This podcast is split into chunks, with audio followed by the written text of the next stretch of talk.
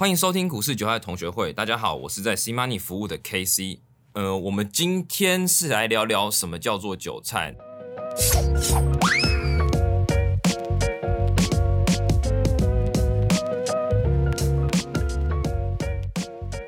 那我在这之前，我想聊聊，就是我今天我们是早上十点就开始录音，其实对我目前在交易上面，它是属于比较赶的。简单来说，因为我是个当冲客。那我们十点开始录音，那我们九点多其实就已经开始准备上班，只剩下一个小时，但蛮有趣的啊。今天是蛮提早收工的。那为什么会聊到这件事情呢？其实跟今天的话题有点类似。我会先讲，简单讲一下，说在交易的这条路上面，我们最重要的是自己的心的问题，我们要学会慢。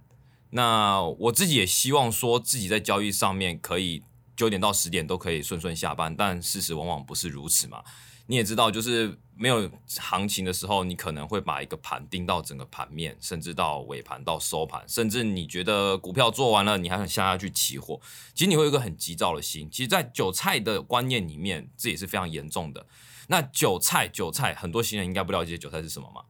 那我们会大概提一下，说到底什么是韭菜？韭菜其实就是一种贬低词，你知道吗？贬低散户，他就是不停拿着钱一直进入股市，一直不停的想要赚大钱，但你这个钱就是。平白无故的送给别人，那因为你有工作能力嘛，你就是付出你的劳力，付出你的时间，付出你的各种各式各样的成本，去赚了微薄的薪水，然后辛辛苦苦，可能你存了十万块、二十万、三十万，不管 whatever，然后你就把钱一直投入股市，但一直输钱，一直输钱，一直输钱，输到最后你会觉得股市就是一个来坑杀散户的地方。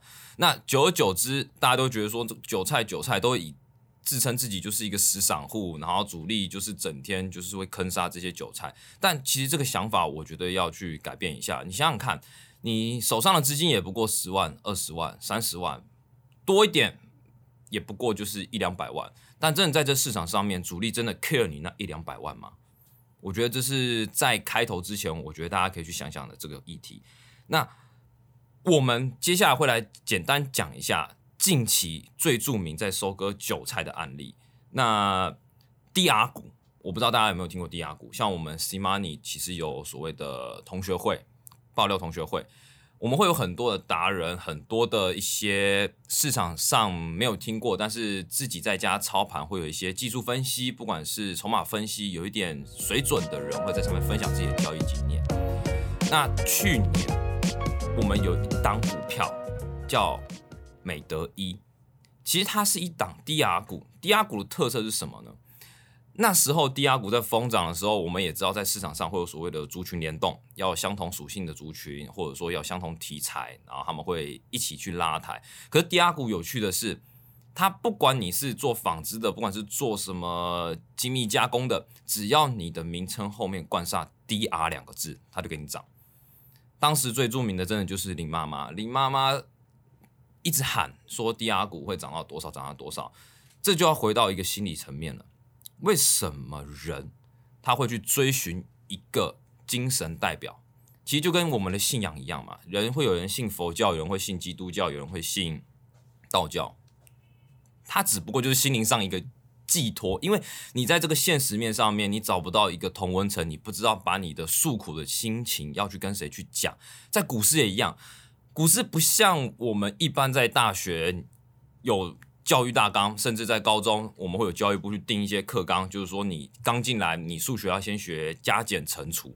可是股市不一样，因为股市一进来，有人会说要先学筹码分析，有人要说先学技术分析，要么就形态分析。可是到底谁是最重要的？不知道，真的不知道。所以最后大家会觉得，只要我听不懂，我觉得很屌。我就觉得他是很屌的一个人。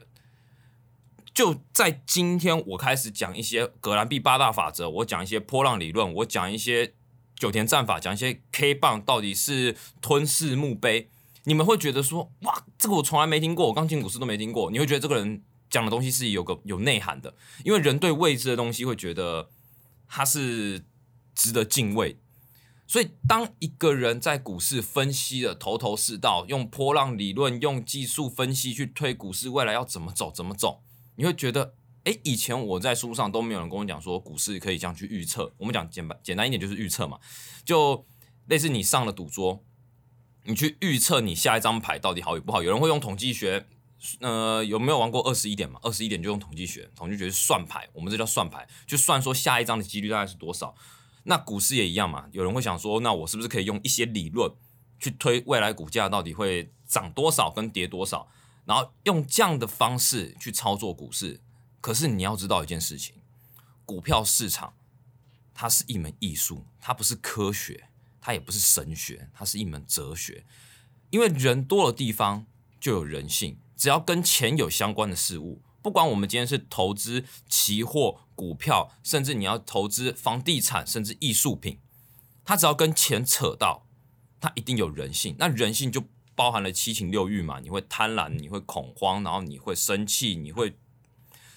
呃，放弃一切思考的可能都有，你的情绪会随着你的损益，然后反映在你的生活上面。那你在想一件事情：如果今天跟人性有关了，我怎么可以用统计学去统计呢？我相信大家应该听过牛顿吧，就是被苹果砸到那个，只是没被砸死而已。那他其实也是我们历史上面蛮著名，就是投资失利。然后最后去成为科学家。其实牛顿在一开始他并不是科学家，他一开始也是因为在投资市场，然后最后赚了一笔钱、两笔钱，直到最后遇到泡沫化。最后他说了一句：他学到的东西，他可以去统计太阳与地球之间的距离，但无法统计人性的贪婪。所以他最后就去当了科学家。连这么厉害，我们不能说他是真的很厉害的投资人，但是。他自己也领悟到，其实这是一门艺术，我没办法用三言两语跟大家讲说，哎，我可以用统计学九十八 percent 可能会突破类似布林通道这种东西去说股票未来要怎么走。这是第一个，非常现实，千万不要用任何统计的方式去增加你的信仰，去提高说你进单说这是一定会产生的，因为往往会有例外。韭菜的命运就是这样子，他会认为我没听过，我没学过，所以我认为这是一件很屌的事情。所以，这个第一个议题，我会提出给自己一个反问：那我是不是要先试着怀疑任何人事物？举例，你刚刚我提到的林妈妈事件，她今天你如果真的认真的看了她一个礼拜的贴文，甚至两个礼拜，再给你一个月贴文，你会发现一件事情：人很有趣，他喜欢看对他自己有益的东西，但对他自己不利的东西，我完全不看。因为人没办法被接受批评嘛，这是一件很困难的事情。这个东西不管是你在投资跟职场上一样，你不希望你的主管甚至你的朋友就说啊你长得很丑，哎你这样做不对。你比如说你凭什么管我？我觉得这个是人都会有发生这件事情，可是投资市场不能。你要像一个可以包容任何人的意见的一个情报收集机，你把所有情报收集起来，然后去客观的去分析，哎。大家到底是怎么去看待我的？啊？你不能厚脸皮嘛？我们讲这叫铁齿，人不能太铁齿。这股市也一样，像去年我们大盘创了新高，其实，在创新高之前，很多人说这个天花板过不了，真的过不了。谁知道一过过到一万六，真的没想到，我我们也没想到嘛。但我们可以知道说，这市场它就是一直往上。那到底合不合理？它存在啊。这个议题也会扯到一个散户最喜欢用合理、合理的价格与便宜的价格、高昂的价格去评断任何股票。你想一件事情：今天大力光曾经到六千块，是不是有人就曾经买卖在那个高点上面？他曾经交易在那上面，就代表他曾经存在过。他只要曾经存在过，我就给他曾经合理过。那如果你觉得今天的股价六千块，你觉得不合理？它明天就会变成五千块，后天就变成四千块，到现在变三千块。大家懂我要表达的意思吗？今天只要它存在过，它一定是合理。就像乌托邦美不美好？大家都很想要乌托邦啊！谁喜欢在这个社会上面，然后每天干死干活，最后都赚不到多少钱？乌托邦是一个很美好的概念，但因为乌托邦它是。不合理的东西，哪有人天天接赚钱？哪有人每天都过得如鱼得水，生活上没有压力，不会跟自己的另外一半吵架，然后不会被自己的主管给刁难，在走在路上都不会踩到狗屎？那不可能嘛！所以今天如果它不存在，它就是一个不合理的事实，所以股价并没有便宜价格、高昂价格跟合理的价格。我相信各位会去计算 EPS 合理价格那些有的没的。可是如果你真的去看哦，我们讲台湾最好的股票台积电，它有便宜过吗？没有吧？你不管怎么去计算，它从来没有便宜过，它永远都是一直不合理、不合理、不合不不合理。但是如果以这个情况下，你是不是都不出手？然后你就看着台积电一直从三百块变四百块，四百块变五百块，五百块到现在要六百块。所以它没有合理与不合理，你只有放下自己的成见，去感受市场的氛围。好，所以到这个重点到底是什么？散户不要去贴词，不要用任何依据去判断股价到底合不合理，只是玩弄人性这个东西，我觉得要适当，它不能过头。当如果你觉得事情发生不对的时候，你要试着选择，哎，怀疑这个人到底他讲的事情是不是真的。你想想看，他如果报了十档股票，然后你买进，过了一个月，哎，都没什么赚钱；过两个月，哎，开始有点赔了，你会不会觉得怪怪的？跟他之前讲的有出入。所以，如果一旦发现这个已经不符合事实的时候，你是不是要开始学着质疑他？甚至我现在跟各位讲的事情，我讲的到底是对还是错？其实也要去想一想。我不会去给大家。一个很明确的答案，但是我会给大家一个思考的出发点，给你一个思考出发点，你会试着去思考自己目前手上的账单，你的群主到底是不是符合这样的特性？我也是过来人，散户的第二个特性，他会寻求同温层。第一个就是过于的相信他人，第二个就是寻求同温层嘛。什么叫同温层？我以前群主也是多到爆炸，真的多到爆炸。爆炸到就是你那个讯息每一天噼里啪啦跳，噼里啪啦跳，然后每一天早上你就会看到大家在讨论股票，到你下班还在讨论股票，到周末还在看股票。我就问一个很简单的：你你是没有家庭是不是？你是不用上班？你是没有休闲活动？每一天你都可以在赖群组上面分享自己的标的。就我以我为例，我自己在做交易的情况下，我做完其实我就开始。做工作上面该做的事情，甚至下班我可以呃陪陪家人，甚至做自己想做的事情，可能打打电动，甚至看慢慢看看一些漫画，有我自己的休闲空间。我没有那么多的时间 在股市上面。我们来股市是为了什么？其实为了是要改善生活嘛，而不是股票去影响你自己的生活。当股票影响你的生活，你的主业跟你的副业的概念就颠倒过来了。我本来只想。用一个副业去提高我的被动收入，但慢慢的我发现我的副业变成主业，可是我的副业赚的钱又没有主业多，那你不是本末倒置吗？所以在第二个情况下，寻求同温层跟我们人的心理学也有关系，因为在这市场上是很孤独的，你一定会想着，我今天手上这张股票，我买进了一百块，跌到了九十八块，嗯，感觉怪怪的，跌到了九十块。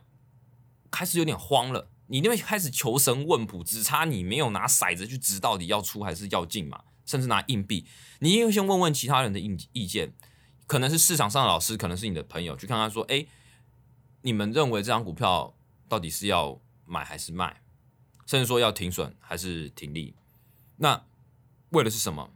寻求多人意见，认同自己，搞不好你其实自己也有想法。讲白一点，其实大家都有想法，要停损的时候，大家都有这个观念。你一旦遇到亏损，我相信每一个人都知道要停损。问题是你下不了那个手，你手会抖啊！你我也我也抖过啊。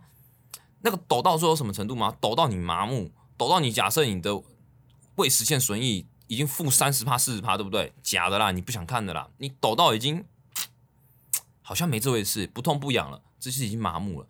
你那时候会问人吗？不会，你绝对不会问人，你绝对不会问人。你会从一开始。疑神疑鬼，到开始寻求慰藉，到最后你没有这回事，甚至人家问你有没有投资，哎，没有，没有。其实你有啊，你账单上面明就有，只是你已经忘记了。选择性失忆，我讲白一点，这叫股市选择性失忆。你已经不想去想说，我到底这个账单我到底什么时候处理？甚至我会认为说，我放个一年他会回来，不行，我两年，最后开始会意气用事。好啦，趁我还没死之前，我就跟你拼了。可能你会觉得算一算，你现在可能今年三十岁、四十岁，你可以再放个二十年、三十年，然后你这张股票最后会回来。有的真的回来了，那我真的恭喜你。但是如果今天没回来了，那请问你这笔钱是要干嘛？这是第二个问题，你的同温层寻求慰藉。第三个问题，这个问题点其实牵扯到我们进来股市是为了什么？其实讲个直白的，你就是为了钱。为什么你会为了钱？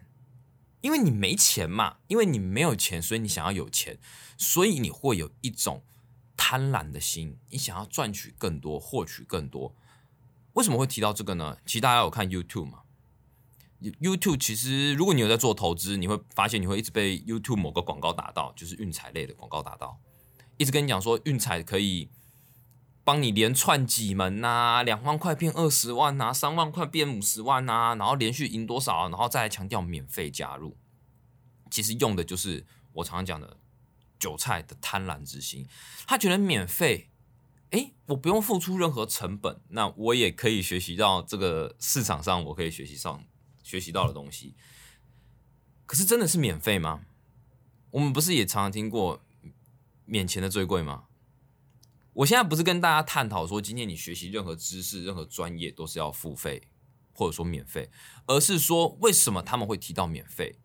我还应该这样讲好了，我反而认为，今天你是具备专业知识的人，你收取一定费用，只要是合情合理，我觉得那是 OK 的，因为那是专业知识嘛，就跟你上学你要缴学费的一样。但是你不能过于高昂，你也不能过于廉价。廉价，你想想看。今天如果他是一个很有能力的人，他今天无偿说，我今天可以预测台股二十几次的高点跟低点，买在最低点，卖在最高点。这个我在暗喻另外一个脸书广告，一个台股国师，呃，他最近有很多议题嘛，因为他被告被抓，他其实行销手法也是用利用这样子，他可以预测最高跟最低，强调他是免费，强调他因为年纪。大了，他想要把他这门技术传给各位。事实是真的是这样子吗？就我知道的，他只不过是让你先进入他的教室，因为只要进入那个教室，他就跟直销一样了。直销也跟你讲啊，我今天是免费，你可以试用啊。但是一进到那个气氛跟那个环境，人跟大脑的思维就变了，人会因为环境去改变自己的思想。今天，如果你在一个宗教团体的呃地方或场合，你原本是没有信仰的，你也会被他们一直讲、一直讲、讲讲到你有信仰。我靠，这是多么一件了不得的事情啊！用嘴巴就可以把一个人的思想给改变，这是一个很可怕的事情。你想想看，那你今天反而到股市市场呢？你进入到一个场合。你会发现，好多人说这个老师好棒棒，好倍儿棒，我他帮我赚了多少钱，大家在这边获利多少，我的生活都改善了。我提跟各位讲一个很现实的，不管是一百年前跟一百年后，永远只要跟钱扯到的东西，就叫八二法则。八二法则跟你在职场上也也是一样，你就是两层人是最顶标嘛，就是 top，八成人都是在底下这边帮忙，他们在赚钱的人啊。如果今天这个八二法则给颠倒了，你觉得是这世界会怎么样？天下大乱，因为基础的工作都没人做，高端的工作哇八成都在做，八这些钱都在八成人身上，那这不叫乌托邦吗？人人皆赚钱，人人皆富有，你那两成的人我当做忽视而不见，因为太少了嘛。那如果你用结果去反推过程，如果你相信八二法则这个原理。甚至说这是一个事实，不管是怎么样，你知道这件事情，你反而反推，你会确信一件事情：我现在还是这八成的人。你要先认清自己，你一开始不是这两成的人，因为我刚进股市，你就不可能你是两成的人嘛。很多人跟别人的想法不太一样啊。为什么韭菜叫韭菜？因为他没有认清自己。固执的人不会觉得自己固执，丑的人不会觉得自己丑，呃，不聪明的人不会觉得自己不聪明，他都觉得自己天才。进股市也一样，我觉得我就是百年难得一见的练武奇才。我一进股市，我可能只要学一个月，我就会成为全职操盘人。我每一天日日赚一万、赚两万，然后接下来飞黄腾达，然后到月薪到多少，最后你就年年获利到破亿。接下来你可以迎娶高富帅，甚至迎娶白富美，走向人生巅峰。我操！你如果真的这么厉害的话，那你不用进来股市啦。你不应该是说，你做任何事情你就会飞黄腾达，因为你不过短短一个月，你就会把别人的经验全部给浓缩起来，最后你就成为一个很厉害的人。大家都不用那么辛苦，不用那么刻苦耐劳，不用那么努力向市场学习谦卑。所以韭菜要认清一件事情，我不是说韭菜不好，我反而支持各位先认清自己就是一个韭菜。因为如果你知道自己的处境，你知道这市场对于韭菜多么的不公平，我们的资讯完全是不对称的情况下，甚至我们没有一套完整的学习系统。就算不管是我们理财宝啦，不管是任何老师，其实严格说起来都没有一套真的叫做圣杯。那你要怎么去改变这命运？大家去想一下，你要怎么去改变这命运？如果你都知道自己的环境这么恶劣哦，真的是这么恶劣哦，就算你有 Google 好不好？你有 Google，你上网就查了一堆有的没的资料，可是每个人讲的都不一样，到底谁是真的？这么恶劣情况下，你要怎么办？你要先学会学会思考你自己到底想要的是什么。如果你今天进来股市是为了改变生活，如果你进来股市是为了寻求刺激，如果你进来股市是为了因为兴趣，你喜欢思考，你先了解一下你的出发点。韭菜，韭菜讲久了，大家也会觉得心烦。可是韭菜，我必须很承认的说，你一定要先了解你自己到底进来这个市场到底是为了什么。如果你为了是为了钱，好，我讲，我先一个个看嘛。你如果你是为了钱，为了钱就是为了赚钱，为了赚钱，那我也很简单讲很白的，为了赚钱代表说你很珍惜你的钱嘛。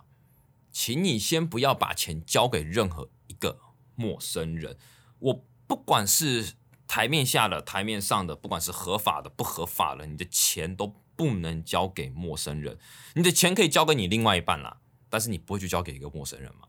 那为什么有人会把钱交给陌生人呢？我讲这个，其实，在可能我现在在录音的这个时段，就已经有人把钱交给别人了。真的，这太多了，这诈骗案真的太多了。因为你很容易，别人就是账单猛贴、狂贴，他也不知道这账单可能就是 Photoshop 改一改，甚至这是别人的账单。然后你就觉得这个人好屌好棒棒哇！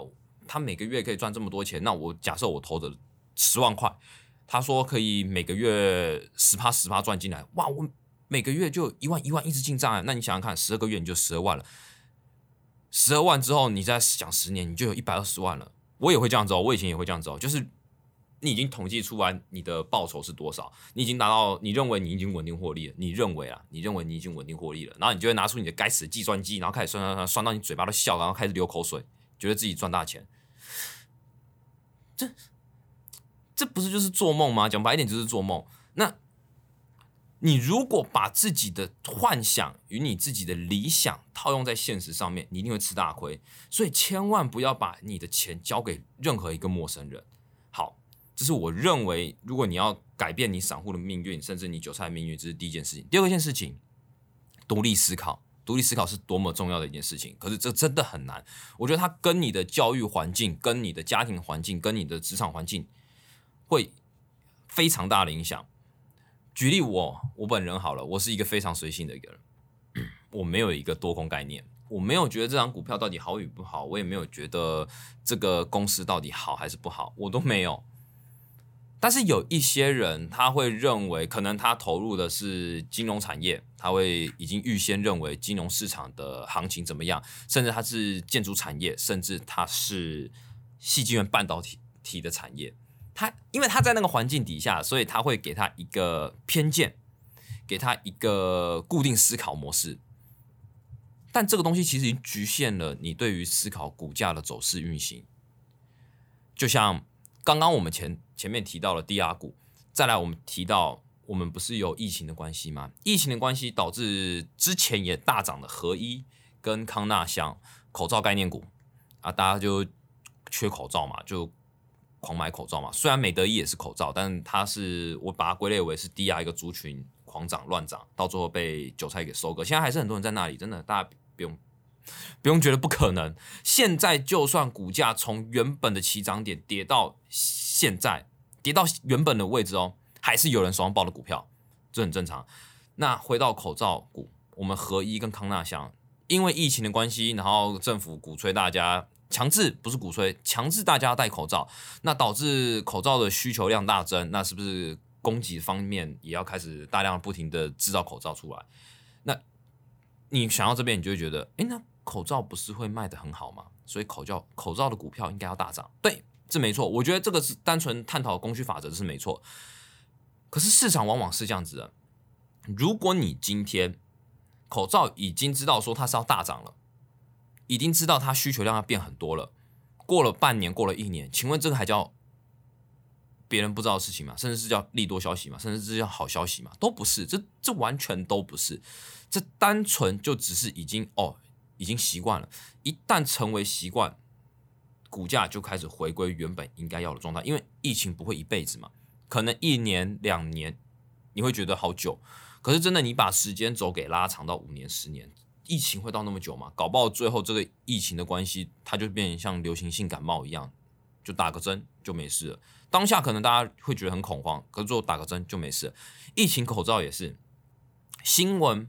报章杂志、广播电台，不管是你的脸书，不管你是赖群，大家就狂推。市场上就是说，现在很缺口罩，这个股价上看多少，大家疯狂买进。可是我之前也前面有提到八二法则，就两成的人会赚钱，八成的人就是赔钱。那你觉得大家都知道事情，那是不就是那八成吗？那如果那是那八成，你要先看哦。你是第几手知道这个新闻的讯息哦？如果你今天是第一手，那你一定会买在起涨点。我单纯来看讯息的第几手、第几手来判断嘛。可如果你是第 N 手，那你的股价已经喷上去。可是通常刚进股市的小散户，怎么会有关系拿到第一手、第二手呢？一定都是听旁人嘛，可能是你的兄弟姐妹啊，可能是你的爸爸妈妈，可能是你的公司主管跟你讲说，这张股票要暴涨，要暴涨，要暴涨。可是。他是真的是那间公司的老板跟你讲的吗？也不是嘛，所以你会认为，哎，大家都在买，那我也跟着买。买了之后套到呢，你原本亏亏亏，你会开始找慰藉，找老师问，找到老师完问完之后呢，发现我还是没办法处理，你就换另外一个角度去想喽。我相信各位一定有，因为我以前也有，反正又不是只有我买，要赔就一起赔，要死一起死嘛，一起陪葬的概念啦，大家懂我那意思吗？反正我今天这么多人买，那反正死又不会只我一个，那就大家一起放着吧。历史上面我们现在看到的是低压股，再来就是口罩概念股，每一个时期都会发生韭菜被收割的命运。像现在在跑的是什么？现在在跑的就是航运股。你有没有发现这个事情是一直不停的循环，不停的循环？那回归到我刚刚讲的第二个议题，你要学会独立思考。如果你已经知道这是历史。你也知道这个东西是一直猛循环，一直狂循环。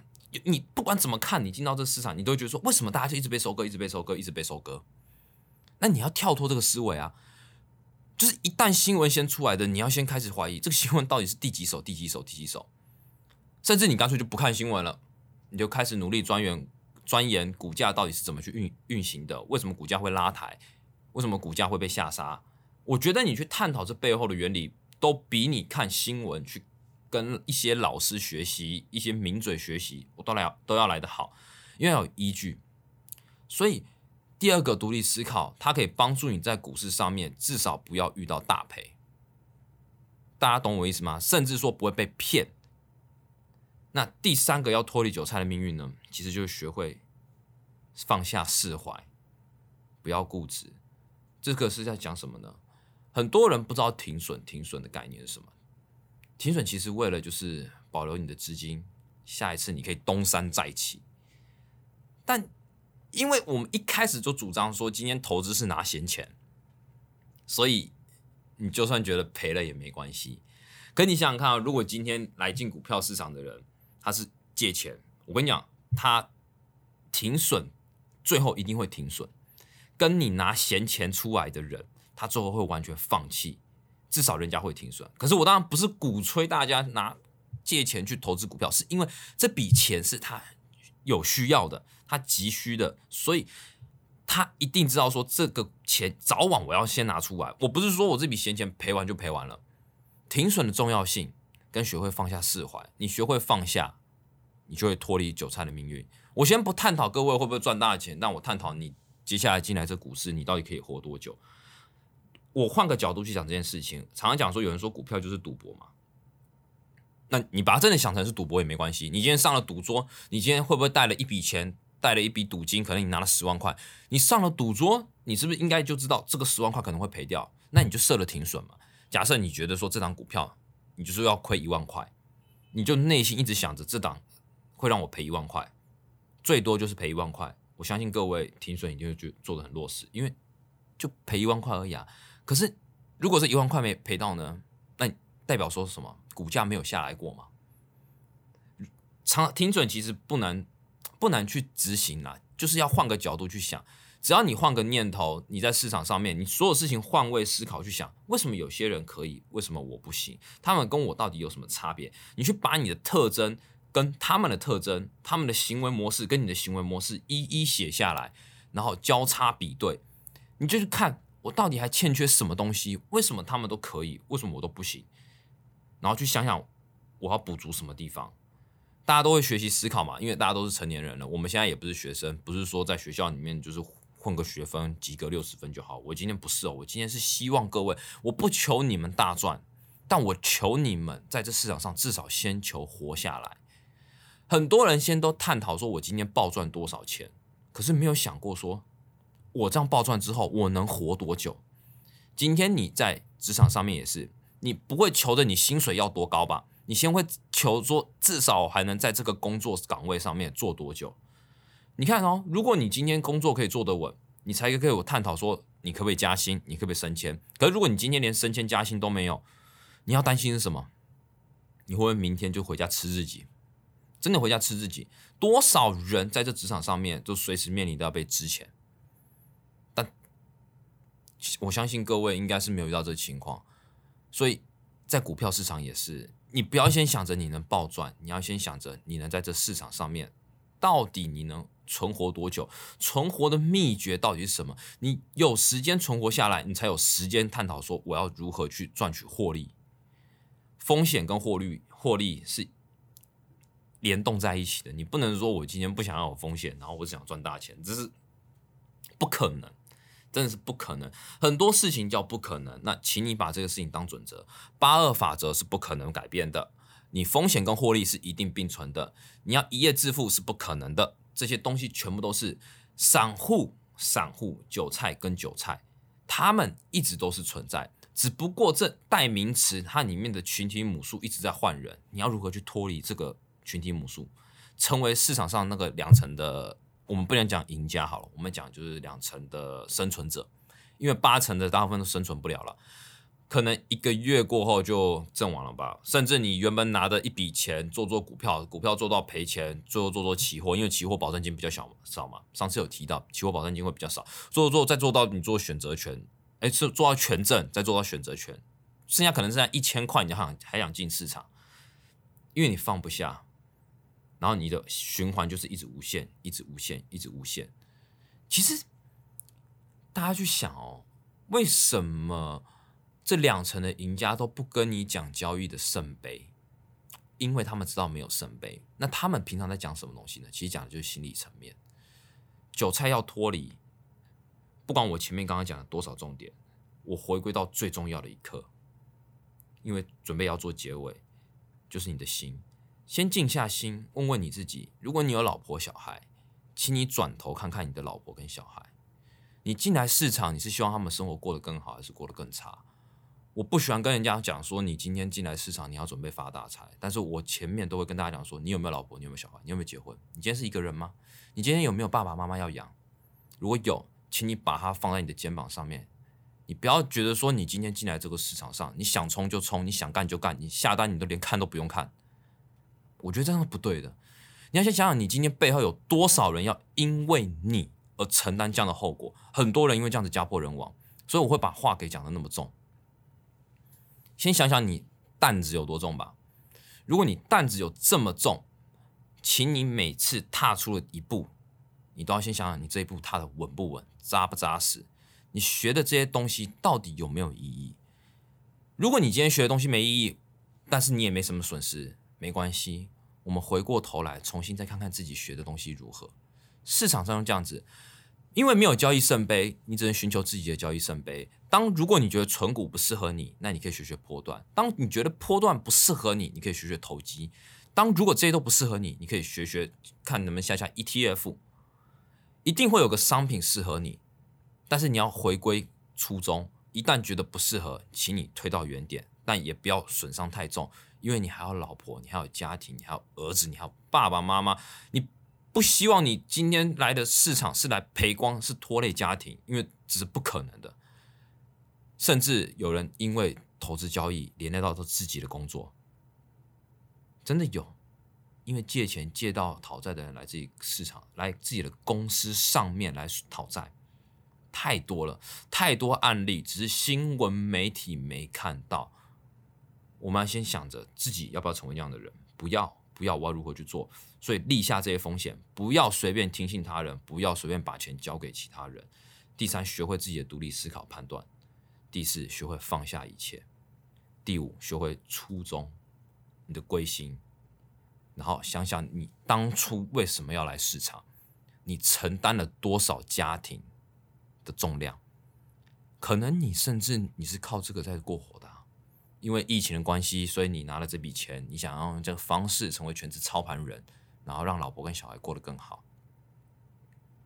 那，请你听完这个节目，甚至听完我讲的话，麻烦你想一想，你真的进来市场，你准备好了吗？当你准备好了，那你就放手的去学习，你去想想，我要从哪一边开始学习。人踏出了第一步，你就勇敢向前，不要去后悔。我也大赔过，我也亏过，我也被骗过，呃，但是我其实都不会觉得很悲观，我会觉得说，那我下次不要再犯。我被骗过，呃，也被害过了，讲白一点，也被害过，也是类似经历韭菜的经历那样子。可是还好啦，因为周遭有一些朋友跟我一样是全职操盘人，所以大家会鼓持彼此互相勉励。那如果各位没有，我诚心希望不要遇到像我这样的经历，因为那是蛮痛苦的一件事情。嗯，甚至我当了兵，我被赔了三十万，我喷了三十万，也是听信他人，这蛮痛的。诶，当时我也是不过是个学生嘛，可能大家会觉得说我怎么赚那么多？呃，有时候。就是可能就剩下那一点积蓄了，你赔完就赔完了嘛。因为可能我就六十万，我一半就先不见了。被骗的当下，你会觉得很干，你会觉得怎么样？我相信在听的人也有现在可能刚好被骗，然后也有刚好亏损低潮，没关系，我觉得这都没关系。往后时间拉长五年、十年，我希望各位还可以在这里，甚至我希望五年、十年后，我可以知道说，哎，各位还活在这市场上，我觉得是这是一件很了不起的事情了。你只要能活着，就是很了不起了。最后。话会有点重，但是我觉得是蛮现实的。在股市市场上，没有所谓的赢家跟输家，只有你赚钱跟赔钱，也没有说什么交易圣杯。不用去跟别人比账单，也不用去跟别人比自己的技巧有多好。问问你自己，目前你的投资获利、你的账单，你买来的是赚钱还是赔钱？你满不满意？如果你满意，那我恭喜你；如果你不满意，那请麻烦你检讨自己的绩效，去努力突破现状。痛苦过后，你才会知道，哎，这就是你要的。一旦你了解、改变自己，学会突破这些很痛苦的事情，我相信各位一定可以成为一个稳定的操盘人。我不敢说成功、稳定，甚至可以达到你预期心理。不求大富大贵，但希望你只求问心无愧。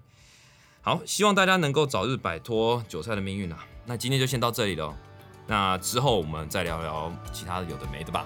好，就这样子哦，拜拜。